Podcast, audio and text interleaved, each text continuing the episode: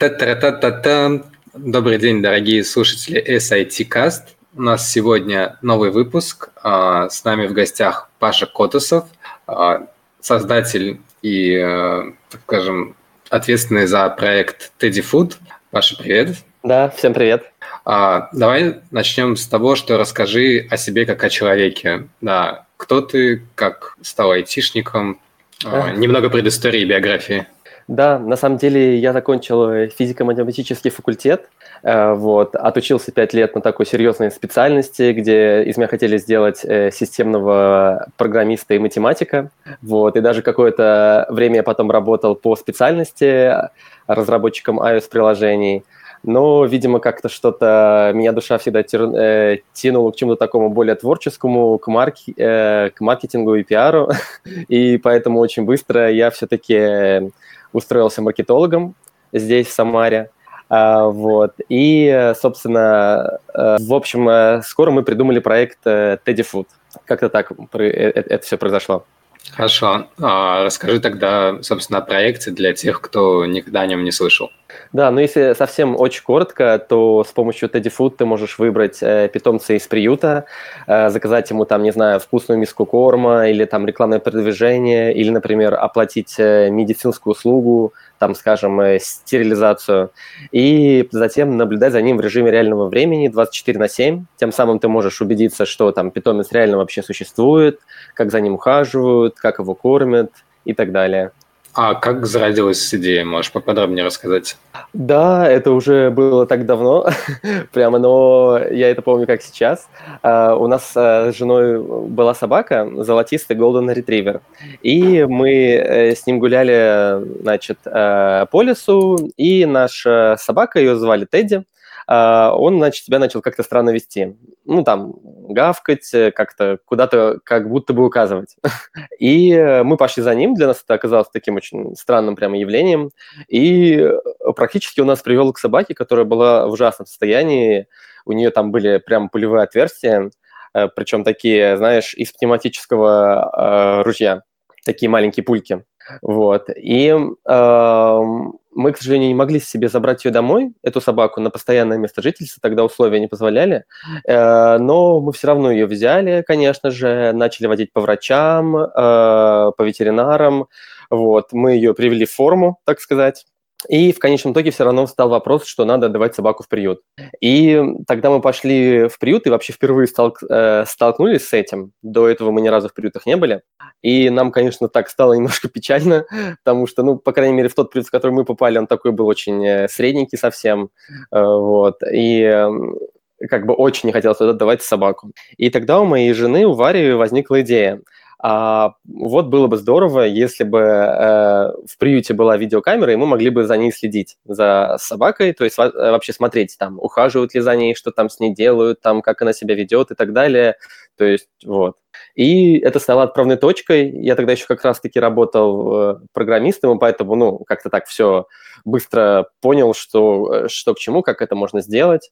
И вот, тогда мы за, запустили краудфандинг, Эм, и пошло-поехало. А, очень интересная история. А можно немного а, отвлечься от Тедди Фуда? Расскажи да. про свой первый опыт работы. Вот э, кем-то, ну, где ты работал разработчиком, если не секрет? Э, нет, это, конечно, секрет, но прежде чем я даже еще работал разработчиком и в университете, наверное, это может быть такой важный момент, потому что Teddy Food – это не первый опыт именно работы в команде, э, какое-то создание, тестирование там каналов, рекламы, продвижения. Перед этим мы с Варей э, сделали интернет-проект, э, это магазин по продаже чехлов для, для смартфонов. Вот. Это тогда чехлы для телефонов, это еще было что-то такое, знаешь, прямо не везде это продавалось. Это был там 2000 по-моему, 14 или 13 год, ну, то есть тогда вот еще это не было так распространено прямо везде. Вот. И мы создали группу ВКонтакте сначала, началось вообще даже все не с чехлов, а просто мы uh, покупали uh, какие-то продукты, товары за рубежом и продавали на этой площадке. Но быстро поняли, что чехлы имеют прямо колоссальный спрос, и поэтому приключились только на чехлы для айфонов прежде всего. Они больше всего пользовались спросом. Вот. И мы тоже делали и сайт, и все. То есть это был такой прям первый полноценный опыт развития продукта. Вот. Но потом почему-то как-то меня судьба все-таки перевела на работу программистом. Вот, я работал в Москве в компании Article Media. Вот, нач, раз, помогал разрабатывать iOS-приложения. А вот. потом появился Food. Да, а потом в процессе как раз-таки, да, вот между вот этими э, событиями, между тем, как мы работали вот над интернет этим магазином, и между тем, как я работал э, разработчиком, э, вот как-то зародилась, да, идея проекта, да. Смотри, кроме тебя и Вари, был ли кто-то в начале или первый Teddy Food делался вот вами двумя? Ну, да, как бы, так сказать, костяк. То есть, наверное, мы с Варей были изначально. То есть вот и все, и, там, скажем, и название, и запуск, и краудфандинги. То есть э, появлялись какие-то вот сначала наши друзья были в команде, которые нам очень сильно помогли на самом деле на старте. То есть совершенно бесплатно, да, то есть за идею они нам там помогли, к примеру, там где-то видео снять, где-то какой-то текст написать, где-то где куда-то съездить. То есть поддержка друзей была очень сильной, да. Но в основном, да, сначала... А, по разработке. Делали вдвоем. По разработке, ты знаешь, у нас в команде, к сожалению, не было таких именно программистов, э, как вот по сайту, да, то есть HTML таких программистов, я не знаю, или как это правильно сказать. Ну, в общем, веб-программистов. Э, у меня такой был все-таки чуть-чуть другой профиль совсем. Э, и поэтому мы, нам, собственно, и понадобился краудфандинг. Мы пошли поэтому на Boomstarter, Э, собрали деньги. В первый раз мы собрали где-то 400 тысяч примерно рублей. И на эти деньги мы и начали разработку сайта с веб-студии, с дизайнерами, купили камеры. То есть, да, мы обратились вот к таким, к внешнему подрядчику. А, слушай, давай тогда перейдем вот как раз к вопросу о м, деньгах, поскольку угу. идея сама очень крутая, да? Uh-huh. А, но она, по сравнению с твоим первым проектом, да, с а, ритейлом а, чехлов, очень сложная в плане коммерциализации, поскольку, uh-huh. С одной стороны, а, люди, получается, должны денежку давать животным, с другой стороны, как минимум хостинг, да, а желательно и какую-то еду разработчикам. Uh-huh нужно иметь, э, как угу. удается сохранять баланс, да, и вроде бы и зарабатывать, и благотворительность, как бы вот это вот все продвигать, то есть как это все работает. Ну, наверное, э, знаешь, я не разделяю э, очень прямо сильно как-то благотворительный и неблаготворительный проект, в том смысле, что даже благотворительный проект, ты используешь, по сути, все те же самые метрики. К примеру, мы там всегда используем в каком-нибудь коммерческом проекте там метрику по наращиванию пользователя или там смотрим отток пользователей, да, или смотрим LTV, да, срок жизни пользователя. Ну, в общем, и все эти метрики, которые присутствуют в стартапах, в любом коммерческом IT-проекте или интернет-проекте. И даже в таком социальном проекте, как э, там Teddy Food, мы используем ровно то же самое, то есть растем так же, как любой стартап. То есть здесь нет такого, что раз там Teddy Food социальный, то значит мы там делаем какую-то поблажку. То есть здесь ровно то же самое. Другой вопрос, да, что, конечно, когда проект такой вот социальный, да, то есть а когда он не несет какого-то, знаешь, решения какой-то острой проблемы, скажем, например, если ты э, если кто-то продает какой-то виджет для социальных сетей, да, или там какой-то виджет э, для обработки там почты, да, то это такая острая проблема, тебе это реально нужно, тебе там без этого сложно каждый день работать, да, и ты за это готов за, заплатить, то вот с социальными и благотворительными проектами, конечно, чуть-чуть посложнее, да, потому что это не какая-то суперострая проблема, которую тебе надо решать каждый день, это что-то такое, знаешь, по желанию, да, основываясь на твоих там каких-то внутренних ценностях, да, ты можешь это разделять, не разделять, и поэтому в основном все менторы, по крайней мере, с которыми мы общались там, э, или с инвесторами даже, да, или какими-то специалистами вот в области развития проектов, они все без исключения, с, как, э, с, как, э, с какими я общался, они делают скидку, да, на благотворительные социальные проекты, что у них вот эти метрики, да, то есть там по росту проекта, по, рост, по росту базы, они, ну, ничего страшного, что они идут медленнее. Вот, это вот, наверное, важно понимать. И то, что жить, например, да, у тебя был еще вопрос, э, правильно ли я понял, что возможно же ли жить э, с благотворительным проектом только, правильно? Да.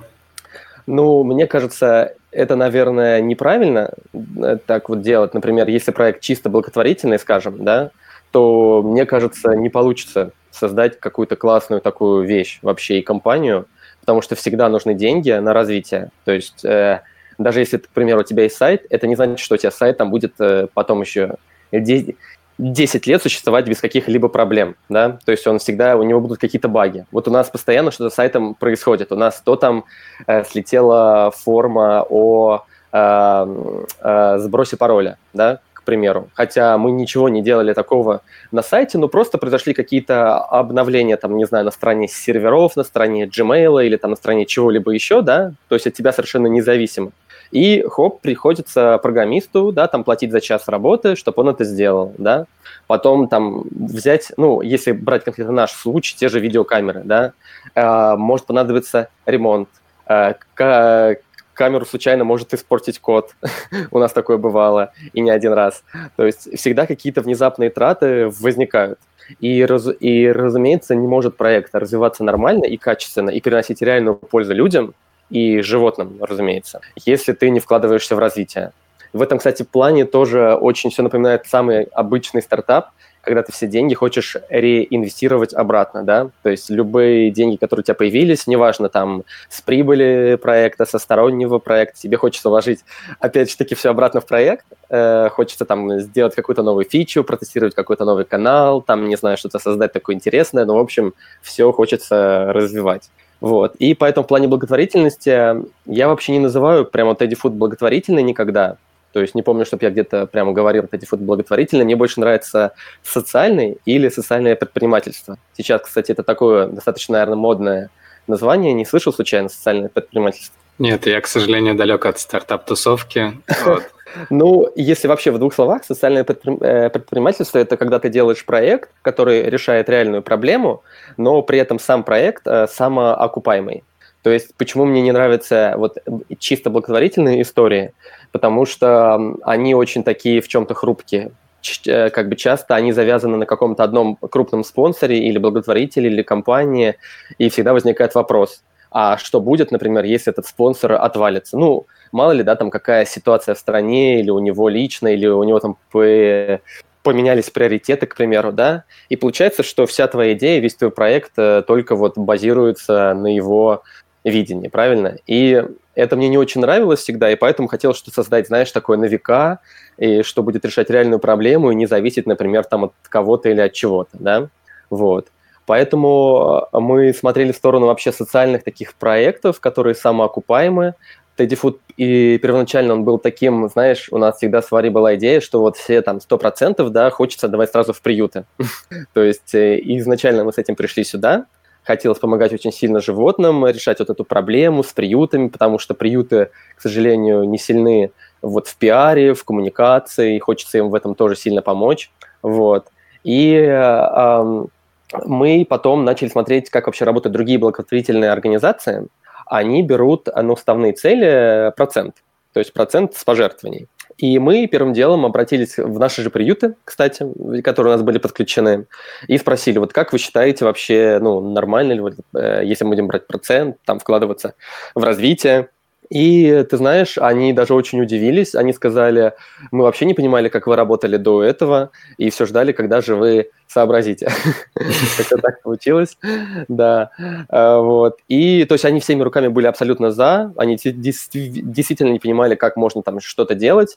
Вот. С тех пор мы начали брать именно процент а, с платежей, причем э, мы берем процент так, что приют говорит, сколько ему нужно на что-либо. Ну, к примеру, он говорит, что вот э, у нас кормление, да, там питомца стоит столько-то, или медицинская услуга, там, не знаю, там стоит столько. Вот, мы им переводим ровно столько, сколько они по попросили, а дальше, грубо говоря, это уже наша проблема.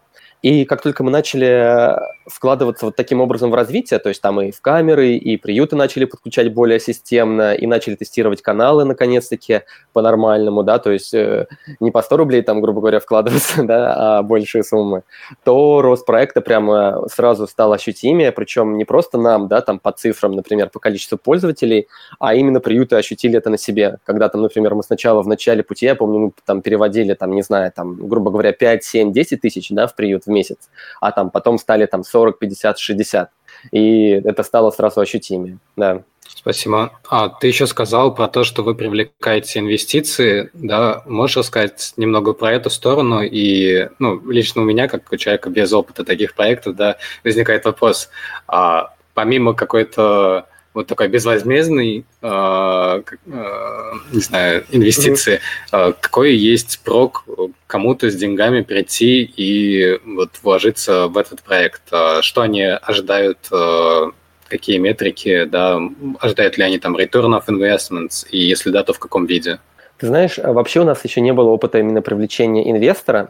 Единственный опыт, который у нас был, это привлечение ментора в проект. Ментор – это наставник, да, который уже такой человек с опытом, у которого есть успешные кейсы, успешные проекты, да, вот. Mm-hmm. И привлечение такого проекта за процент в компании. Вот такой у нас опыт был. Но именно чтобы деньгами, да, и говорить о, о возврате средств, такого еще не было. И действительно, ну, когда я э, узнавал что-то вот э, по этой теме, действительно здесь такого не было, что человек ожидает какого-то возврата. Скорее всего, это какая-то такая его социальная добрая история, в которую он вкладывается. Поэтому, да, здесь, конечно, чуть-чуть посложнее.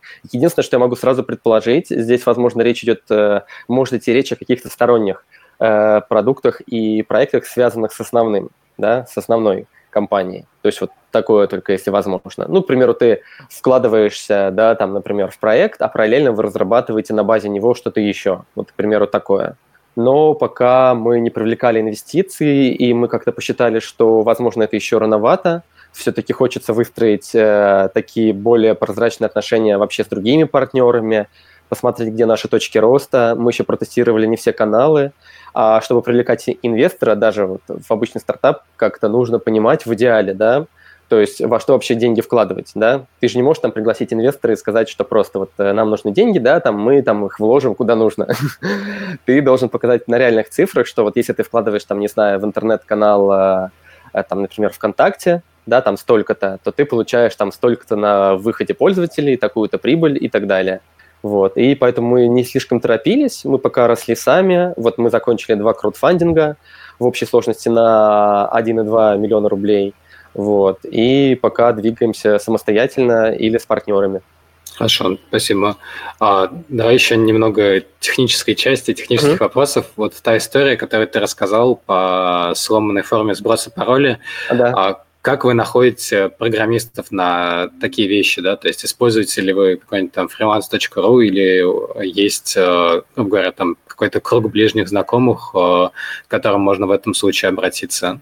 Слушай, это прям такая крутая тема, и в чем-то она очень больная, прямо боль очень сильная. Я думаю, наверное, у всех э, вообще любых стартапов и компаний есть сложности с наймом, и особенно программисты, знаешь, всегда куча мемов в интернете, истории, когда ты там платишь программисту деньги, он пропадает, да, такая прямо... С, с нами, конечно, такого прямо не было, э, вот, но действительно есть трудности. Изначально у нас был опыт работы именно с компаниями, потому что, знаешь, как это все-таки у нас такой достаточно уже серьезный проект, не хочется рисковать там с фрилансером с каким-то, да, что если он что-то не так сделает, э, что если он что-то не так сделает, все-таки нужна ответственность.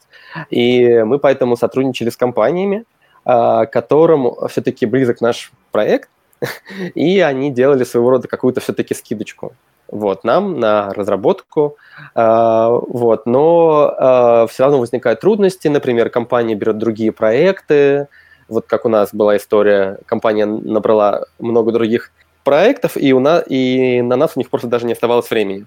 Вот мы обратились в другую компанию, но как мы все делали? Мы, например, есть такой, э, есть такой интернет-проект «Теплица социальных технологий». Вот это, такое, это такая площадка в основном для, благо, для благотворительных организаций. Ты там можешь подать заявку, и тебе вроде как находят социально ответственную компанию. То есть такая компания, которая за такую нормальную цену будет тебе что-то делать. Вот. У нас был опыт и такой, но тоже у нас не все очень получилось. И мы вообще всегда пробовали искать через знакомых. Потому что, на мой взгляд, это самый такой лучший способ, когда ты кого-то находишь через рекомендацию. То есть кто-то уже пробовал человека, кто-то в нем уверен, да, у тебя есть какой-то референс, да, и ты как-то вот можешь... Не, ну, нам так просто приятнее. работать. И вот сейчас мы работаем э, с веб-программистом, его тоже, кстати, нашли через знакомого, э, вот уже несколько месяцев. И э, ну, нас все как-то устраивает. Нам, ну и на самом деле просто очень повезло.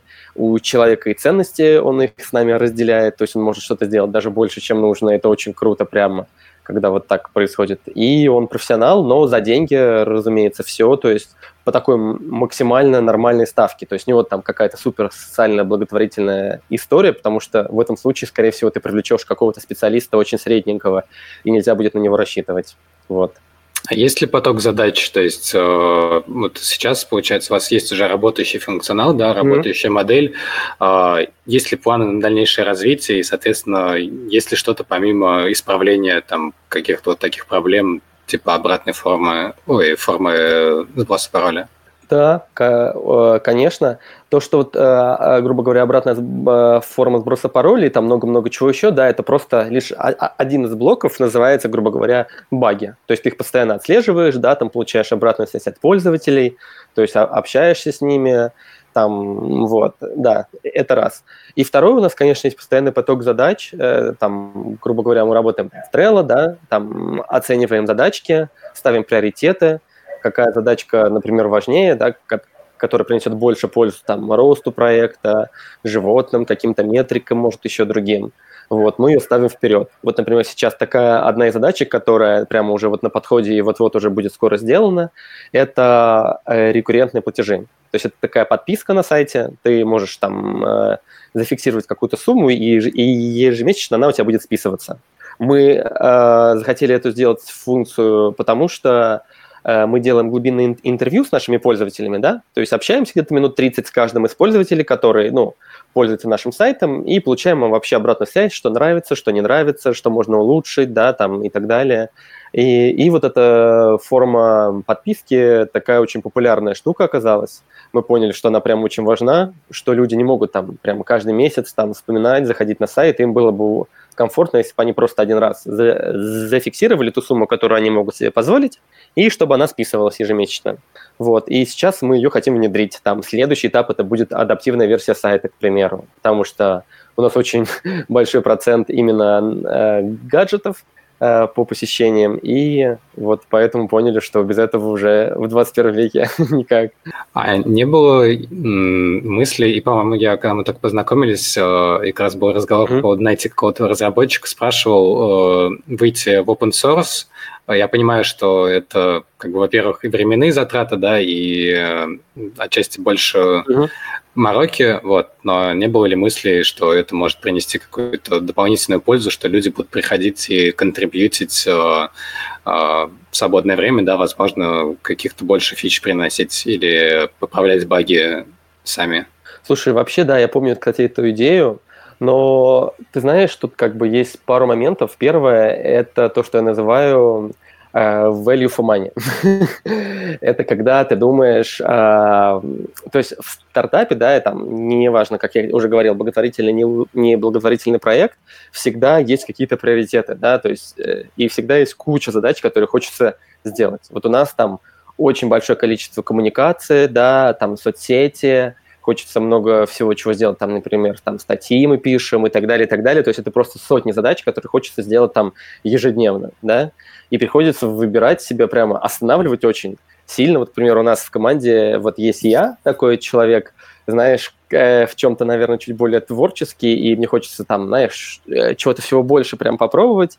И вот э, классно, что у нас есть в команде люди такие более, даже не знаю, как это сказать, более строгие, что ли, я не знаю, которые могут меня вовремя остановить и сказать, что подожди, стоп, да, а у нас сейчас а, как бы самое главное сделать вот это. А, и поэтому, к сожалению, да, то есть если бы было бы, может быть, больше людей, то мы могли бы там успеть вот и вот эту, например, классную штуку, которую ты сказал, потому что вот то, что ты говоришь, на это надо прямо так ориентировочно, прямо, ну, грубо говоря, отдельный человек, да, который этим там займется, будет и коммуникацию вести, поправлять, и тестировать. То есть это прям такая, знаешь, отдельная задачка. Она прямо реально крутая, может принести пользу, да, но с учетом того, что там стартап, ограниченное количество людей, приходится прямо, знаешь, очень так жестко фильтровать входящие задачки, да, иначе есть такой риск, вот у нас уже был такой, к сожалению, опыт, когда кажется, вот, ну, прямо все важно, да, все может принести пользу, да, там и iOS-приложение, и сайт, и какая-то новая фича на сайте, и какой-то новый партнер, и тест-игра там, да, где-нибудь. И кажется, все важно, ты все начинаешь делать, и в итоге, знаешь, и там чуть-чуть что-то сделал, и там чуть-чуть где-то тут некачественно сделал, и поэтому приходится жестко фильтровать. Мы iOS-приложение, кстати, делаем прямо сейчас на самом деле. Вот, это, конечно, процесс такой, к сожалению, не быстрый, потому что нам помогает человек на такой прямо практически бесплатной основе, вот, но все это идет очень медленно, да, но вот надеюсь, скоро все-таки его запустим, приложение. И, кстати, да, насчет открытости, да, наверное, это классная идея, и мне кажется, ее точно стоит протестировать. Хорошо, спасибо. А можешь немного рассказать э, про команду? Я так понимаю, что, ну, прям, угу. как обычно, да, в каких-нибудь э, суперэнтерпрайзных компаниях, где вот есть э, команда фултаймеров, такого нету. А, но в целом, какие есть роли, да, кто занимается фултайм этим всем, и там, ну, кому не хватает, грубо говоря, времени на другие подработки, да, кто, может быть, mm-hmm. в свободное время, наоборот, занимается, а сам э, работает в другом месте. Слушай, ну да, вообще команда для социального проекта – это та еще история. Ты знаешь, у нас долго все это очень состыковывалось. Еще когда мы только на, начали проект, у нас было много разных людей, они менялись. И знаешь, вот спустя время э, как-то все прошли через какое-то сито, я не знаю. Вот, и э, остались такие, наверное, прямо самые сильные люди. Вот. Но я разделяю у нас есть своего рода такой основной состав, да, кто прямо вот в проекте, ну, практически каждый день на связи, да, пускай он делает не каждый день что-то, там сильно много задач, да, но каждый день он прямо на связи. И второй блок, это, знаешь, такие люди, которые тоже верят в проект, да, они не могут там каждый день находиться на сайте что-то делать, но они прям готовы помогать, э, может быть, и иногда это даже вообще бывает бесплатно. К примеру, вот нам иногда нужно проверить какой-то текст, там, не знаю, на ошибки, в общем, копирайтинг, да, скажем, вот, и человек может там на выходные сделать, в принципе, свою работу качественно, да, там, или что-то еще. Но если говорить так, то, понятное дело, мы как свари, это такие, знаешь, э, системные руководители, которые в целом, да, задают динамику, да, какой-то вектор развития, видение, стратегия, вот это все к нам – как-то, куда вообще проект двигать, что делать, что сейчас, кстати, вот, кстати, как раз-таки важнее сделать, да, что принесет больше всего пользы для проекта, чтобы он не умер, там, грубо говоря. вот. У нас есть э, девочка, которая занимается соцсетями, Настя. Она у нас ведет Инстаграм и ВКонтакте. То есть такой очень важный, на самом деле, блок. Э, в принципе, соцсети, это же, ну, прямо, это такая одна из ключевых штук, э, где ты ведешь коммуникацию с пользователями, да, где ты можешь с ними общаться сразу с массой, да, там что-то спрашивать, э, как-то делать какие-то апдейты вообще и все такое. Вот, и мы с Настей прямо уже практически с самого начала, это, наверное, наш такой самый, наверное, чуть ли не старый э, коллега, вот.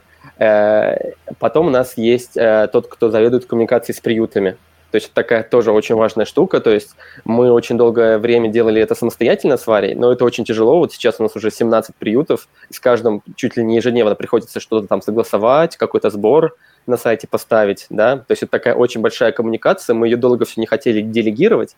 Кстати, очень такая важная вещь, что все-таки вовремя начать делегировать что-то, да, что ты уже научился делать сам хорошо, иначе ты в этом потом можешь легко погрязнуть и делать не так качественно.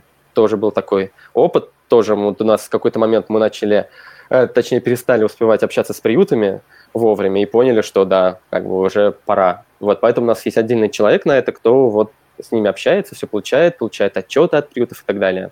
Еще такой важный момент, вот у нас же есть программист, фрилансер, да, который работает дистанционно, вот, но ты знаешь, такая важная штука, одно дело, ты можешь с ним общаться напрямую, и э, часто это такой очень не всегда классный опыт, когда ты и руководитель, и должен делать много чего еще другого, и общаешься, например, прямо по каждой вот, ну, прямо вот мелочи-мелочи, да, э, с программистом.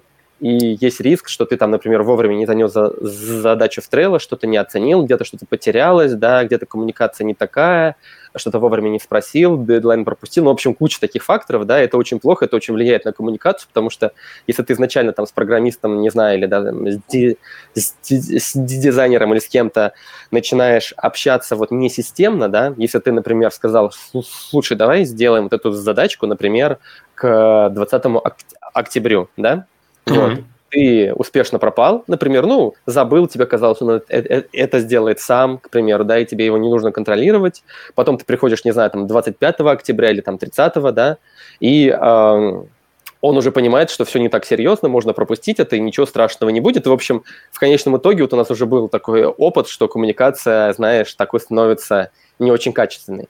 И поэтому у нас есть бизнес-аналитик, да, это такой, это такой человек, который как раз-таки вот связующее звено между вот мной, да, и программистом, который заносит за, задачу в Trello, может проверить ТЗ, техническое задание, да, оценить его, то есть, ну, там, все ли нормально написано, все ли разбито на задачи. Потом программист, например, может дать оценку, да, а мы можем сделать декомпозицию, да, то есть разбить задачу еще на более мелкие итерации, да, чтобы либо там снизить ее стоимость, да, либо там ускорить разработку, да, ну, чтобы не за раз делать там огромнейший блок, там, и на несколько месяцев зависнуть, да, а вот постепенно внедрять какую-то фичу, да.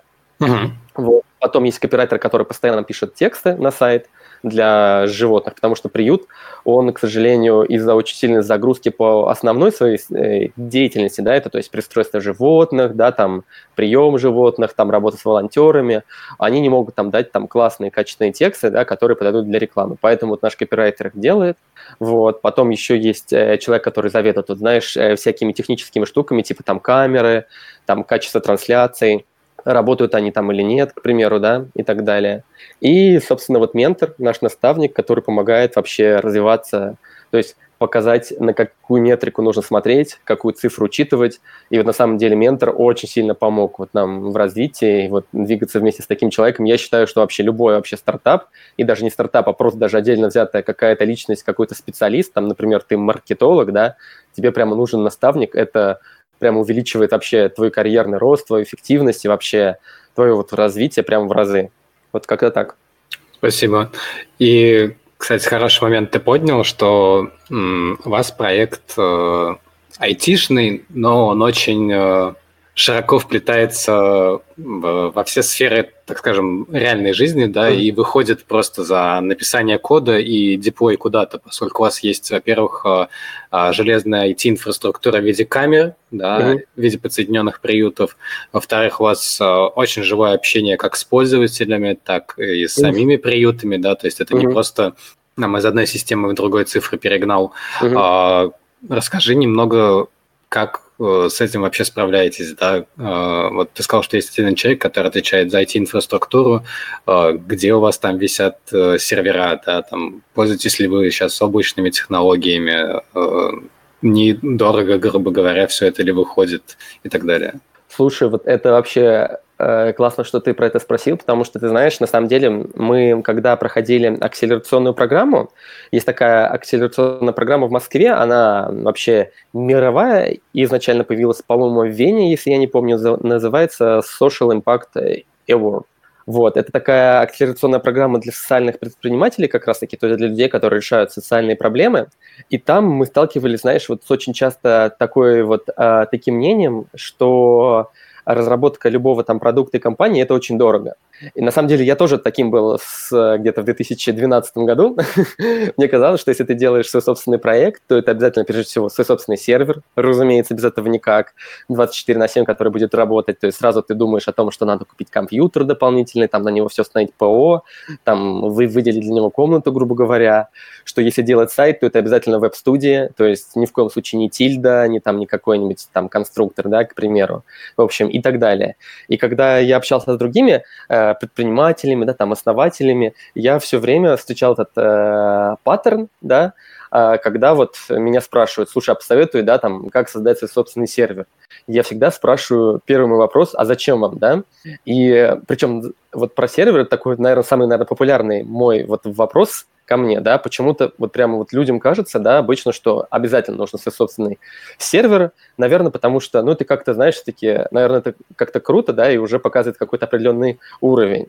Но я всегда отговариваю, потому что это реально, это, во-первых, нереально сложно, это пустая трата денег. Сейчас вот, например, ты можешь взять какой-нибудь любой облачный сервер, там, не знаю, оплатить, грубо говоря, там 200 рублей в месяц, ну или там максимум, не знаю, 2000 в месяц, это будет, ну, что-то уже прям крутое у тебя совсем, да?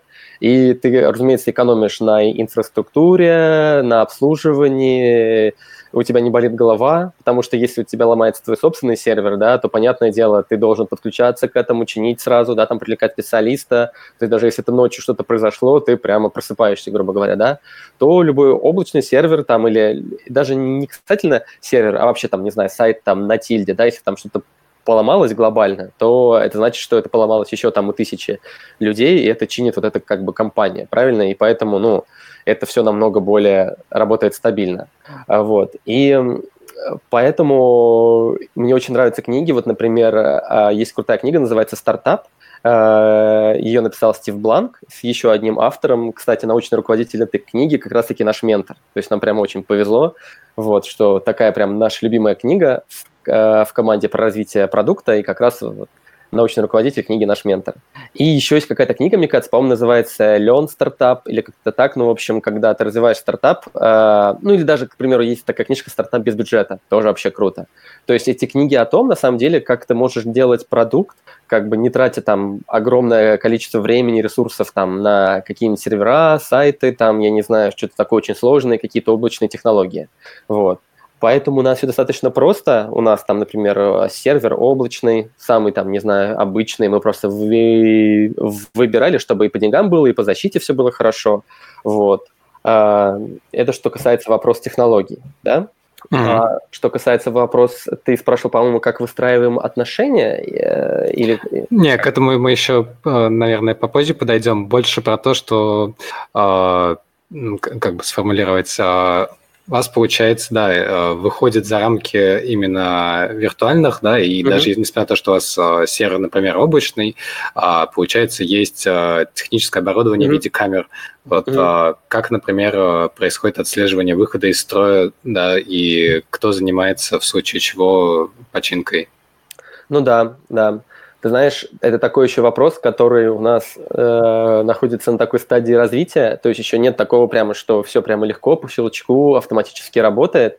Как-то нам пока на самом деле везло, что все тут фу как-то вот э, приюты такие достаточно нам попадаются инициативные, да, поэтому там в случае, грубо говоря, поломки камеры, мы как-то просто это узнаем, либо сам приют нам сообщает, либо мы это видим по системе мониторинга, ну, потому что у камеры, вот у той фирмы, которую мы используем, у них есть, знаешь, такое push-оповещение. Если там камера не работает, да, то mm-hmm. мы просто это видим. Но камера просто может, видишь, работать там, э, может не работать по разным причинам, там, к примеру, от приюта отключил на время уборки там или там еще что-нибудь, да, такое. Поэтому приходится иногда как бы так дергаться, иногда можешь это пропустить э, и по, по этой причине. Но в целом, да, как-то так получается пока отслеживать достаточно спонтанно. Это я знаю плохо, и мы думаем над этим. То есть каждый, конечно, процесс хочется автоматизировать, разумеется, да, что если камера выходит из строя, как-то все отлажено, да, все начинают ее чинить, и понятно, чья это компетенция. Но могу сказать, что если камера реально там сломалась, к примеру, у нас были ситуации, когда какой-то там очень активный код ее реально испортил, хотя это казалось бы ну невозможно, потому что камера купольная, она очень такая из жесткого пластика, очень жестко закрепляется, и, к сожалению, у нас не осталось, вот знаешь, записи, да, как это происходит, как ее код вообще мог сломать. Это, конечно, мне кажется, взорвало бы весь интернет такое. Но действительно это произошло, а, и как-то был раз там, что код провода перекусил, но мы от этого уже перестраховались все. Ну, как бы сейчас провода мы укладываем там особым образом. Вот. Но в этом случае мы просто да, делаем да, забор на доставку видеокамеры и отсылаем в сервис, и за свой счет, э, за счет ну, Teddy Food мы как бы оплачиваем ремонт этой видеокамеры и возвращаем ее обратно. Вот, и в этом нам помогает, у нас в команде есть как раз-таки человек, Сергей, да, который, вот, так сказать, по IT у нас заведует, он вот э, может дистанционно там подключаться через какой-нибудь тим, э, Viver, да, вот эту программу дистанционного управления, вот, и может там что-то проверить по камере, к примеру, вот как так. Хорошо. А вообще, какой у вас технологический стек? А, то есть на чем бэкэнд написан, да, и ну, фронтенд, ой, не фронтенд, а iOS э, разработка, наверное, на свифте каком-нибудь идет? А, нет, у нас, ты знаешь, мы, когда только вообще начинали сайт, мы доверились вот ребятам, которые нам его начали разрабатывать, а, потому что мы на них тоже вышли по рекомендации очень такого серьезного агентства, которое нам делало дизайн, кстати, сайта. А, вот. Они предложили фреймворк Symfony, вот, э, как бы, ну, такое, может быть, в чем-то спорное решение, я не знаю, вот, но мы как-то доверились этому, и поэтому вот с тех пор развиваемся на Symfony. В принципе, устраивает, но, наверное, не знаю, перейдя время назад, я бы, наверное, выбрал что-нибудь другое, скажем, более популярное, потому что программиста на Symfony еще попробую найти, грубо говоря. Вот. Но, да, возможно, когда-то настанет тот день, когда мы все-таки перепишем сайт и на что-то другое. Вообще, на самом деле, я бы сейчас, если переводить время назад, я бы намного более жестче бы отнесся бы к изначальной IT-инфраструктуре. У нас, к примеру, долгое время не было документации, потому что казалось, как ты знаешь, ну, документация – это то, что можно сделать когда-нибудь потом. Как-то потом сядем за чашкой кофе, да, и напишем. Оказалось, все не так просто куча всего забывается, куча переписок, где-то ты переписывался в Телеграме, где-то ты переписывался в Скайпе и в почте, да, то есть попробуй потом найти это все, да. Никто, разумеется, бесплатно потом тебе не будет там просматривать весь твой код и документировать, где у тебя что как работает.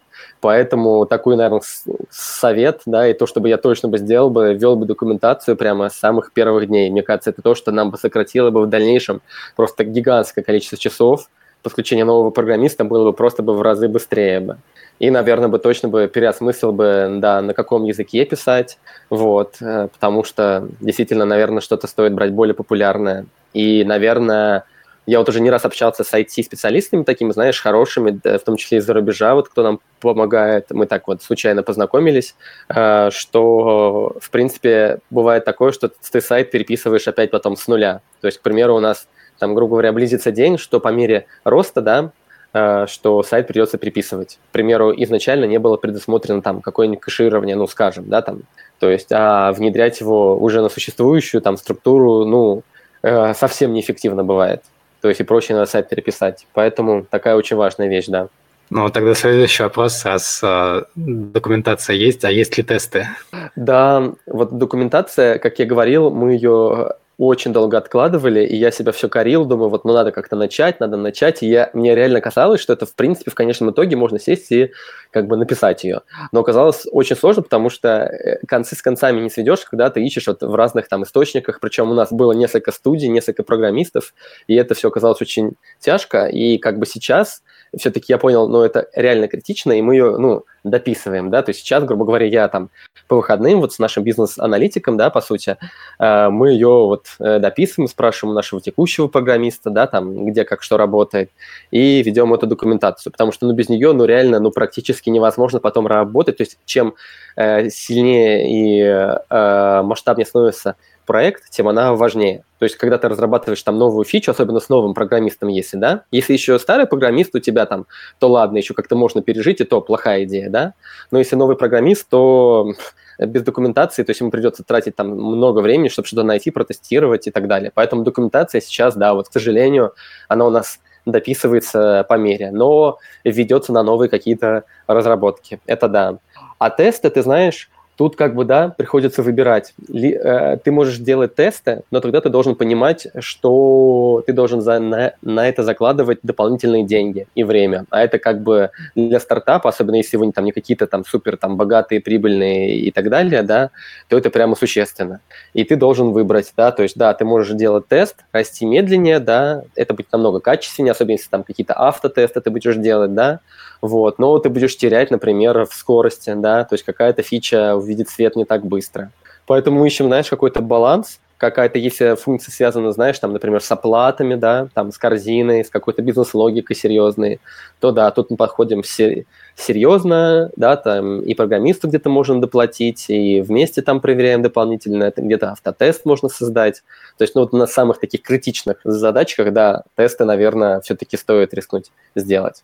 Ну и, конечно же, dev сервер, да, то есть это такая тестовая площадка, твоя полная копия твоего сайта, да, но где ты можешь тестировать. Такое у нас тоже есть. Вот. И разумеется, прежде чем выложить что-то на боевой сайт, мы тестируем это там, то есть сначала. Как, кстати, происходит э, выход в продакшн? Ну, выбираем обычно, конечно же... Слушай, я не думаю, что у нас здесь какая-то есть особенность, но просто выбираем какой-то такой не, не нагруженный день, да, к примеру, там, суббота утром. Нам просто так повезло, у нас программисты в Новосибирске, поэтому, когда у него утро раннее, у всех еще ночь. Вот. И э, вот выкладываем на продакшн, вот, и если что-то несерьезное, то там мы спокойно спим в команде. если что-то посерьезнее, то можем проснуться пораньше и все-таки протестировать. Вот у нас тут как раз-таки был, вот мы с тобой созвонились, да, сегодня, э, вот, у нас на днях э, был выход в продакшн, мы приносили э, базы э, и, об, и обновляли, в общем, там версию баз данных, э, и у нас так получилось, что мы обновили, но не проверили, проходят ли вообще оплаты. Ну, потому что это всегда как само собой разумеющееся, все работает, и даже как-то ну, в голову не пришло.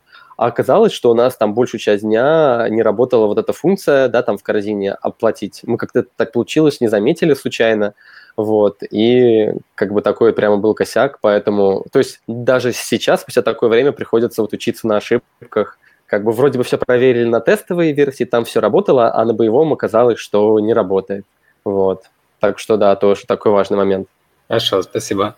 А, ну и да, давай немного отойдем от а, технической стороны и вот вернемся как раз а, к моментам взаимодействия физическим и mm-hmm. юридическим, то есть э, сложно mm-hmm. ли э, работать с приютами, да, я не знаю, то есть, э, наверное, часть приютов там имеет какие-то проблемы с тем, что они там не оформлены как юрлицо или еще mm-hmm. что-то, там, вообще оформляете ли вы договора или, типа, это не нужно, то есть расскажи немного об этом.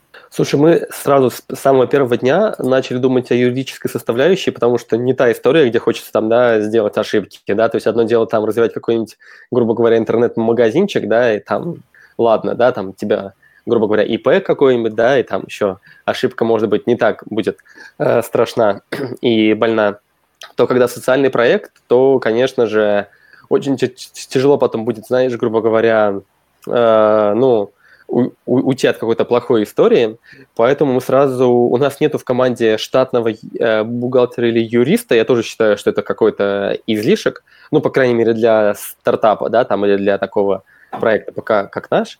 И мы просто начали сотрудничать э, с компанией юридической, вот, Э, платим им э, несколько тысяч в месяц, да, за ведение там счета и помощь там с договорами, вот, и даже самым первым приютом, который мы подключили, это был приют «Надежда», он, кстати, в Самаре находится, у нас сразу прямо был, э, мы подготовили договор, то есть сразу же договор между юрлицами, что мы там переводим деньги за то-то, за то-то, там такой-то отчет и так далее, и так далее, вот. Поэтому юридическая составляющая была сразу реализована. Ты прямо верно подметил на самом деле, что далеко не все приюты имеют юридический статус у нас, к сожалению, потому что в целом у нас, знаешь, вот прямо к большому сожалению, благотворительности и вообще вот э, что-то такое, вот приюты в стране развиты, ну, прямо так сказать, мягко говоря, слабенько, как когда мы общаемся с приютами и спрашиваем, почему? Ну, вы не хотите сделать, да, там, например, юридический статус, они говорят, ну, это же там надо платить за обслуживание юрсчета, да, а обслуживание юрсчета стоит в месяц, ну, знаешь, там, и можно найти банк, где он стоит тысячу или даже меньше, да, там, я даже, по-моему, где-то видел там 790 рублей, да, ну, то есть, ну, короче, полно вариантов, да, и, разумеется, учитывая, что мы переводим деньги, да, там, приюту, там, намного больше, чем тысячу рублей, то, казалось бы, ну, просто оцените э, пользу, да, и что это не так сложно и там оформить какой-нибудь там НКО на самом деле, да, ну, бывает, конечно, сложно, все зависит, там же есть НКО, есть благотворительный фонд, есть общество и так далее, да, там бывает что-то посложнее, но в целом как бы это не какая-то там великая задача, есть компании, которые могут это сделать недорого, там, и так далее, да, вот, поэтому, к сожалению, не все, да, об этом задумываются и работают вот так, и э, мы, конечно, стараемся подключать только юридические лица, потому что это как-то... Ну, мы точно не подключаем, знаешь, какие-то домашние приюты, нам это не очень нравится, когда в квартире располагается много животных, все-таки это, на, на наш взгляд, это не очень правильно. Все-таки приют, я считаю, должен быть, знаешь, в отдельном помещении, да, там с, с каким-то сотрудником, в идеале хотя бы один сотрудник, но чтобы он там был целый день, да, ну или хотя бы точно приходил два раза в день минимум. Вот. И чтобы это было какое-то отдельное помещение, никак не связано там с соседями э, рядышком, чтобы там никто не жил, конечно же, в этом помещении. Вот. Но вот работаем над этим, в том числе как-то пытаемся приютам помочь в этом плане тоже. То есть а, а, а, объяснить им пользу да, того, если они зарегистрируются, если у них будет счет, если они будут вот такими как бы открытыми в чем-то. Спасибо. И получается, что, ну, знаешь, типа, одно дело, да, когда у тебя какой-то а, бизнес, и он mm-hmm. не очень социальный, да, или совсем не социальный, и какой-то вот именно а, такой социальной ответственности, а, вопросов морали, этики, в таких бизнесах мало, да, ну ты там, например, uh-huh. случайно на сайт разместил там чехол, который чьи-то чувства оскорбляет, ну, uh-huh. там, взял просто его удалил по требованию или еще что-то uh-huh. такое, но в целом там люди э, не проклянут тебя за это. Вот, с приютами же другая ситуация, да, там, э, если кто-то по камере увидел, что э, например, животные, на его взгляд, содержатся в неподобающих условиях, и ну, тоже я вот часто сталкиваюсь с ситуациями, когда э, в приютах действительно, ну, прям сложные условия, им mm-hmm. хочется помочь животным, да, и понятное дело, что лучше все-таки в, там в тепле, в каком-то уюте, чем на улице э, котенку, но вот там, например, там три котенка в одном каком-то маленьком пространстве, там с одной мисочкой, или в приюте какая-то очень горячая пора и не, убира... ну, не успевают убирать калетки вовремя. Вот, это такие, э, ну, простые конфликтные ситуации, но mm-hmm. могут возникать сложные, да, это я знаю историю в Самаре, когда приют э, взял, получил грант на м, отлов и стерилизацию домашних животных, э, а на деле, короче, они просто ездили и там душили домашних животных, а потом просто трупы mm-hmm. свозили, да, вот, э, как с такими ситуациями быть, поскольку, с одной стороны, да, опять же, это, ну, не вы делаете, да, то есть э, Teddy Food – это такой агрегатор, да, и посредник, с другой стороны, это тот, с кем э, люди как раз-таки взаимодействуют, и вы стоите как бы перед приютами. Для многих людей, да, они даже ни разу не бывали в приюте, они могут жить в другом городе, вот, э, и только, ну, о вас знать, вас видеть, и вы получаете такие репрезентатив, но без возможности сильно вмешаться в приют, да, то есть вот если приют что-то плохое сделает, да, вы можете, ну, как-то с ними поговорить, как-то выйти на контакт, но как вот такие конфликтные ситуации разруливать вообще? Слушай, прямо ты такую задал тему прямо для отдельного разговора, потому что прямо это действительно все очень серьезно, и тут прям очень много факторов, но давай прямо, да, постараемся коротко так как-то... Просто, понимаешь, это такая сфера прямо нереально токсичная, да, где мы работаем, к сожалению. То есть, когда я, мы изначально сюда пришли, мы такие все были про добро, да, то есть, что, по-моему, все очень так очевидно, вот есть животные, да, лишенные там всего, да, грубо говоря, mm-hmm. есть там приюты, которым тяжко, да, там достается все абсолютно. И есть люди, которые там хотят помогать животным. Вот, все, все очень просто, да, мы делаем классный там продукт, да, стараемся, да, там общаемся с пользователями, показываем онлайн-трансляцию, подаем контент с позитивной точки зрения, то есть там у нас, знаешь, такой акцент, у нас нету там СОС, каких-то призывов крови там э, и всего такого, да, там каких-то внутренних органов и так далее. Мы стараемся идти, знаешь, вот как бы, что вот просто, вот смотрите, есть классные животные, они реально вот, ну, крутые, да, то есть у них, посмотрите фотографии, у них есть история, вы можете за ними понаблюдать онлайн, вы можете забрать их домой, да, если хотите, вы можете там помочь, вот, например, миской корма, все, да, казалось бы, ну, вот что здесь как бы еще можно сделать, да, но по факту, к сожалению, как-то вот получается, что среда нереально токсичная.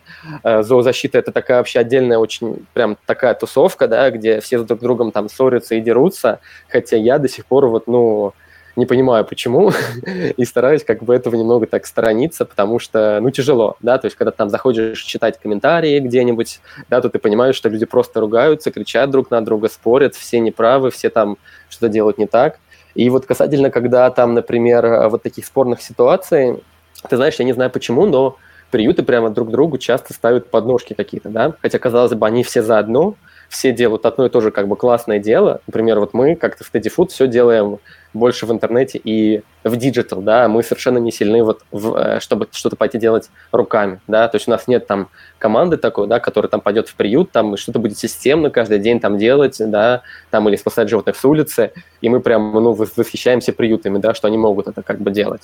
И, казалось бы, они как-то должны дружить и партнериться, взаимодействовать, да, но на деле они как-то вот прямо частенько, не все, конечно, да, это это самое главное сказать, да, но часто они, да, там друг о друге отзываются плохо, причем, ты знаешь, я знаю, что и тот, и тот приют могут быть совершенно нормальными, даже нашими партнерами, к примеру, да, то есть они прошли нашу модерацию, да, там, к примеру, казалось бы, все отлично, мы их проверили там как только можно, да, то есть по, по всем возможным параметрам, да, то есть приюты хорошие, точно, да, но вот так получается, что друг о друге иногда могут говорить плохо, и для меня это до сих пор как-то странно. И что еще плохо вот вообще в благотворительности, в социальности, что как только кто-то, да, там, ненароком, по ошибке, случайно, что-то он там недопонял, не услышал там, или от кого-то, да, там, чего-то узнал, сказал что-то плохое, да, там, не, не важно, там, о приюте, о благотворительной организации, там, ну, не важно, там, о проекте, то все, ты как бы запустил этот механизм, и он начинается таким, ну, снежным комом, да, то есть подхватывает кто-то кто другой, кто любит негатив, да, там, и пошло-поехало, и вот уже, казалось бы, там, не знаю, приют или благотворительный фонд, они уже во всем неправы, там, в чем-то замешаны и так далее. И поэтому это такая очень хрупкая вообще вещь, вот где мы сейчас находимся, да, то есть чуть-чуть шаг там не так э, сделал, и, в принципе, ты рискуешь потом очень долго от этого как бы отходить. И поэтому мы проверяем изначально все приюты, да, которые с нами сотрудничают, потому что если там, ну, добавим не тот приют, то это потом может быть все очень для нас так тяжело. Все-таки мы как бы тоже несем ответственность, да, за те приюты, которые добавлены у нас на сайт, да, мы хоть как бы не контролируем прямо вот каждый их шаг, да, и мало ли мы там, что у них там происходит внутри, да, но, тем не менее, мы все-таки их добавили на сайт, поверили в них, поэтому мы там стараемся всегда с ними контакт держать и проверять, и отчеты все получаем, добавляем на сайт. Но, да, это как бы такая вот штука очень прямо опасная. И э, что, что говорить, э, например, еще вот про конфликтные ситуации, конечно, мне кажется, как-то благотворительные проекты, они особенно подвержены э, вот, нападениям. Например, вот у нас там не раз были э, хакерские атаки на сайт, да, хотя казалось бы, ну зачем, да, там нас трогать или любой такой там социальный проект. Но вот почему-то вот как бы условно там, не знаю, меньшинство или вот что-то такое, да, они как-то вот больше всего подвержены этому. Вот почему-то, я не знаю. Мы тоже уже на эту тему говорили с другими, например, э, там э, партнерами там на, нашими там айтишниками, которые там делали что-то там для благотворительности, они тоже это вот подметили.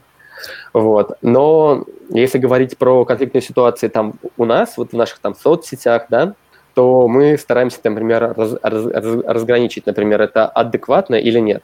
Вот у нас бывали такие ситуации, когда люди достаточно такие, ну, специфические приходили к нам там в соцсети, да, и что-то там, ну, там, требовали, да, или что-то там не хватало, и ты понимаешь сразу понять, вот это адекватная, ну, предположим, там, просьба или предложение, или нет.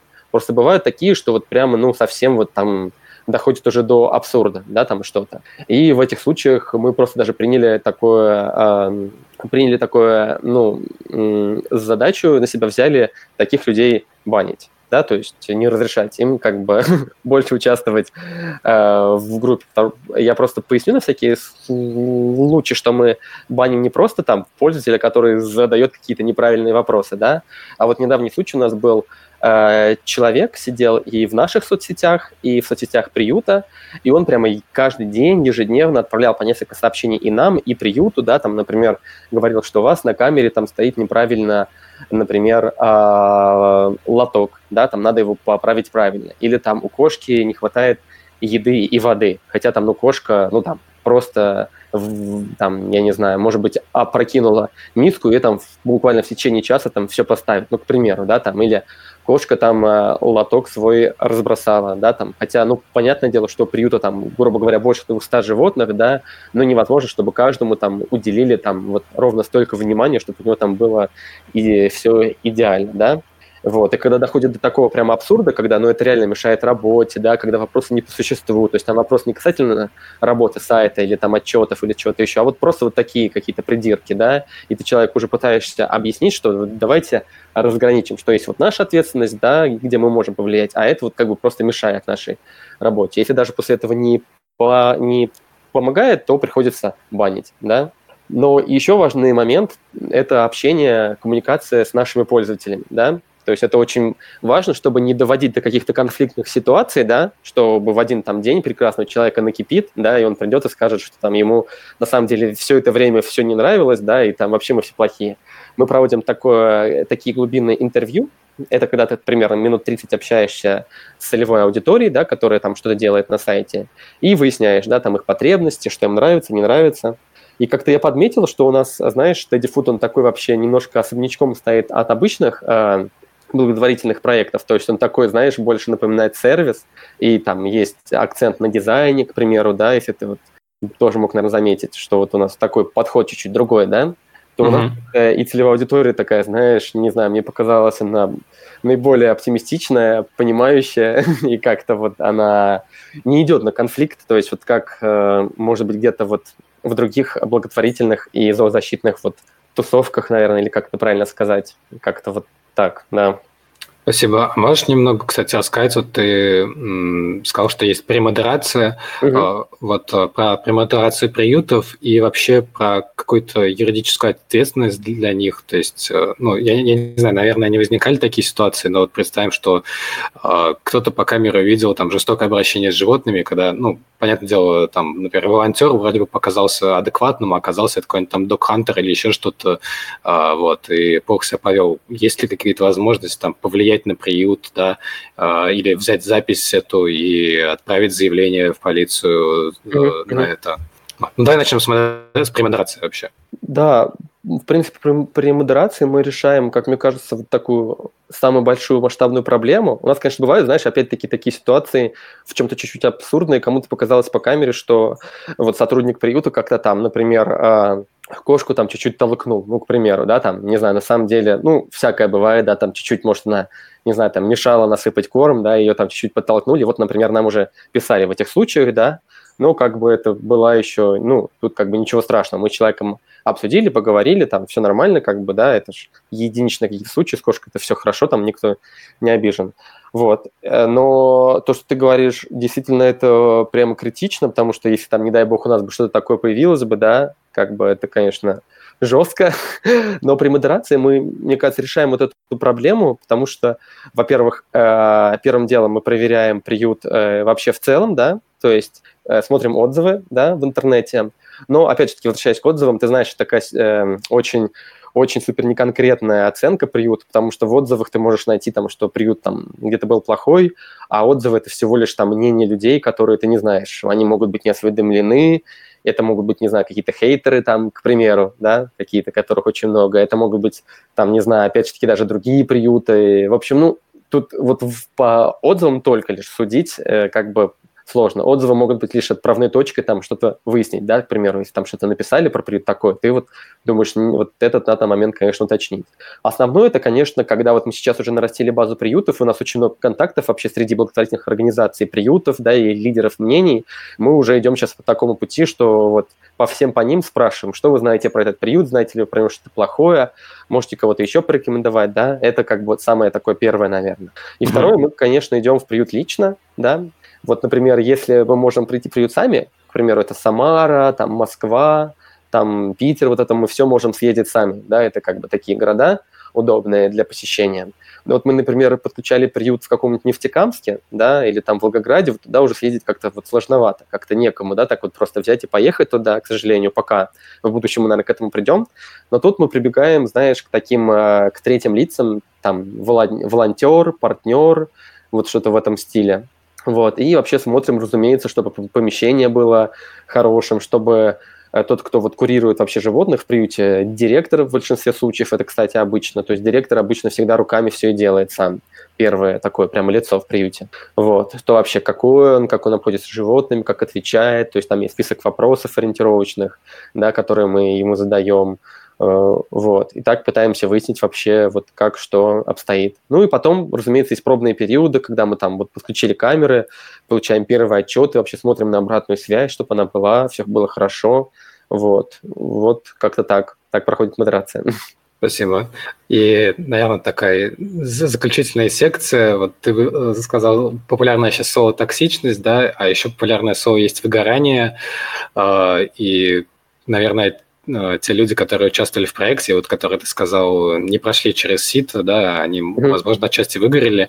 А у тебя и сейчас у других членов команды есть что-то такое, да? Нет ли, ну, иногда э, ощущение, что все, я устал, мне бы отдохнуть, да, а тут, ну, как бы не бросишь ничего, да, постоянно что-то возникает, постоянно нужно следить, и когда, например, ты работаешь, ну, наемным где-то работником, а, то ты там пришел к 9, ушел в 5 и можешь забыть о работе, когда у тебя свой какой-то не социальный стартап, то там, конечно, ты несешь ответственность, но там все крутится вокруг финансов, да, и если у тебя там нормальный поток инвестиций, ты знаешь, что даже если этот стартап не выгорит, ты пойдешь в другой, то все ок, то тут получается у вас очень большая социальная ответственность, и, ну, как, как, как ощущение с такой социальной ответственностью? А, слушай, ну, что касательно тех, кто прошли не 4 сита, ты знаешь, тоже такой важный момент, и надо дать этому должное, что работать там, например, бесплатно или за идею, это все-таки, знаешь, такое дело, Uh, не то чтобы не каждому это дано, я не считаю, что это прямо должно быть дано всем, или там плохо, если ты не можешь этого делать, даже наоборот в чем-то. То есть работать бесплатно это, ну, как бы как бы одно дело, когда ты основатель, да, и ты веришь сам в свою идею, да, и ты там готов, да, там работать бесплатно, это, ну, это как любой предприниматель, да, делает, то есть ты какое-то время, особенно в своих первых проектах, работаешь бесплатно, да, сам на себя, все до последней копейки реинвестируешь, да, и так далее. Но привлекать людей, чтобы они работали бесплатно, конечно, это очень большой выход, и вот без этого, честно, нам было бы тяжко. То есть Teddy Food, в принципе, родился, ну, в том числе на основе того, что какие-то люди в нас поверили на начальном этапе, да, и помогли вот, ну, просто своими силами, да, вот бесплатно, да, то есть благодаря этому в том числе как-то вот все получилось, да, и сегодня такой Teddy Food уже прям стабильный, да, но в то время он таким стабильным не был, и вот эти люди очень сильно помогли. И то, что они даже не знаю, просто не хочется говорить такое слово вы, выгорели в чем-то негативное, да, поэтому не хочется говорить, что они выгорели, но просто ты должен понимать, да, э, что бесплатная работа вот таким образом, это как бы, да, это такой вариант, он очень краткосрочный, да, и ты на него не можешь долго ориентироваться, и не можешь строить прогнозы, что вот этот человек будет тебе помогать какое-то время долго, да, поэтому тут, да, то есть без денег это очень тяжело. А, то, что вот, кстати, тоже интересный вопрос, я был недавно на конференции, выступал, и там говорили о том, что социальные предприниматели, в том числе а, самые обычные благотворительные организации, у них э, выгорание происходит быстрее. Я, если честно, не понял этого момента, потому что, на мой взгляд, э, как бы выгорание, мне кажется, у всех происходит, ну, у всех происходит, да, то есть, понятное дело, ты можешь неэффективно работать там в своем обычном коммерческом проекте в каком-то там, да, э, и также ты можешь неэффективно работать в социальном проекте, да, и у тебя происходит выгорание да, то есть Поэтому, ну, наверное, есть такое мнение, оно такое прям достаточно популярное, что если ты именно работаешь в социальном проекте, то выгорание у тебя быстрее.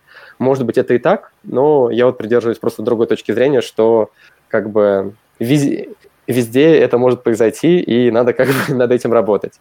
Как мы над этим работаем? Э, выгорание, ну, понятное дело, есть, но, опять же, повторюсь, мне кажется, оно бывает у всех, и вот. Но я вот недавно слушал интервью, я не помню с кем, вроде бы с основателем э, Яндекс Шеф Еды. Вот не знаю, может быть, вот с ним я слушал интервью, и он говорит, что очень тяжело, да, когда действительно на тебя вот столько всего, с такой вот ответственностью. Они просто недавно получали как раз-таки инвестиции от Яндекса, так? Вот, собственно, он тогда и стал Яндекс шефом, по-моему. Uh, вот, и когда на тебя столько ответственности лежит, ну, вот в нашем случае это там животные, да, потому что, понимаешь, каждый месяц мы понимаем, что у нас есть животные, которым нужны там какие-то срочные операции. Каждый месяц у нас есть как приюты такие достаточно успешные, которым, ну, если мы им деньги, грубо говоря, там не переведем, ну, скажем, да, там что-то случилось, да, то, ну, в принципе, не страшно, да, то есть эти приюты, у которых там, ну, уже что-то есть, да, к примеру. А есть приюты, да, вот у нас недавно в Нефтекамский приют подключился, у него действительно иногда стоит вопрос от того, что не на что купить корм, да, и мы понимаем, что, а что будет, если мы там, например, вовремя не напишем статью, вовремя не сделаем какую-то рекламу, то есть приют не получит как бы деньги, да, и, а мы как бы своего рода уже дали какую-то гарантию, ну, подключились к Teddy Food, значит, как бы не все потеряно. вот, и мы как бы выступаем таким, э, такой организацией, которая вот дает надежду. вот, и как бы эта ответственность, конечно, чувствуется, но как-то я для себя решил, что надо понижать вот градус. Я вот про, э, вот, собственно, это услышал у основателя вот этой Яндекс Шеф Еды, а, что он вот понижает градус ответственности, да, и немножко вот, ну, сбрасывает это, да, там, себя, потому что когда ты себя все это время держишь, да, что если там у меня не получится, то все, конец, то прямо выгорание происходит намного быстрее, и кажется, что, уф, да, как бы я уже устал. То есть у меня в такие моменты обычно там уже к среде, знаешь, квадратная голова, я понимаю, что, блин, надо быстрее делать, иначе там все потеряно. Но как-то стараешься учиться чуть-чуть понизить градус и сказать, что, блин, ну, не получится, да, ну, будем пробовать, там, какую-то сумму все равно приведем, как бы ничего страшного, там, сделаем какую-то особую спецрассылку, там все будет хорошо. И как-то становится легче, на самом деле, я заметил, я не знаю, может, ты знаешь, я пробую разные так сказать, подходы к самому к себе, да, к перегоранию и там сваре вместе, да, вот, может, это, конечно, временное такое, знаешь, э, то, что сейчас я пробую, это потом как-то пройдет, и опять надо что-то будет придумывать новое, но вот пока это работает. Ну и, конечно, прежде всего, это графика, какая-то системность, потому что если ты каждый день встаешь, и у тебя новый день, это новые задачи, и ты в процессе дня придумываешь, чем тебе заняться, это вот мы тоже через это проходили в самом начале, это, конечно, действительно тяжко. То есть это приводит к полному саморазрушению, у тебя очень быстро все процессы сводятся на нет. Я помню, как я прям болел даже, то есть прямо ни с того ни с сего, даже это было, это даже была не зима, никакой не грипп, я просто болел тупо от того, что вот как бы вот работал в таком режиме, да, то есть начинается день, и ты просто начинаешь решать все задачки подряд, да, то есть вот это очень давило. Но когда вот так нормализовался график, ты понимаешь, что в пятницу ты занимаешься этим, в понедельник этим, у тебя есть блок ответов на там такие-то вопросы, то как-то перегорание, ты как-то просто, сводишь его на минимум. Спасибо. А, на самом деле был очень интересный выпуск. А, может быть, у тебя есть э, какое-то пожелание для наших слушателей? А, пожелание, ну, мне кажется, неожиданный вопрос, точнее предложение, но я не могу ничего не пожелать. А, я бы, наверное, пожелал быть каждому, а, наверное, предпринимателем в своем деле. Причем предпринимателем это не обязательно, э, что надо основать свой собственный проект, это вообще не об этом, потому что, ну, я не думаю, что это прям надо, делать всем. Но в своем деле не бояться предпринимать какие-то интересные штуки. Например, там, если там, ты работаешь маркетологом, ты работаешь там программистом, аналитиком, вообще, ну, кем угодно, вообще, абсолютно неважно, не бояться быть предпринимателем именно вот э, в своей зоне ответственности, да, не бояться брать на себя ответственность, делать что-то там, например, такое новое, да, не бояться этого, потому что часто вот я тоже, когда работал э, по, по найму, наблюдал у коллег, что они говорят так, что если этого не говорили сделать, да, например, э, то лучше я не буду этого делать. Если скажут, то сделаю. И мне кажется, это вот не очень классно, потому что когда ты все-таки берешь на себя ответственность, что-то новое придумываешь, что как-то мир становится лучше, появляются разные интересные проекты, сервис улучшается, повышается вообще качество жизни, поэтому я всеми руками за такое предпринимательство, э, вот, и желаю не бояться этого. Спасибо. Я зайду с другой стороны. А, не стесняйтесь также становиться благотворителями, так скажем. Вот. Подписывайтесь на Samara IT Community на Patreon, чтобы поддержать выпуски новых серий с IT-каста и других наших активностей. Также используйте Teddy Food, приюты. А, не обязательно помогайте только животным. Ну и помните, что всегда самое замечательное, что вы можете сделать, это поселить кого-нибудь у себя дома, да, завести себе питомца и заботиться о нем еще и лично, тогда вы прям почувствуете его тепло и доброту. На этих, надеюсь, немного приятных словах мы заканчиваем этот выпуск. Спасибо, что были с нами. Спасибо. Всем пока. Пока.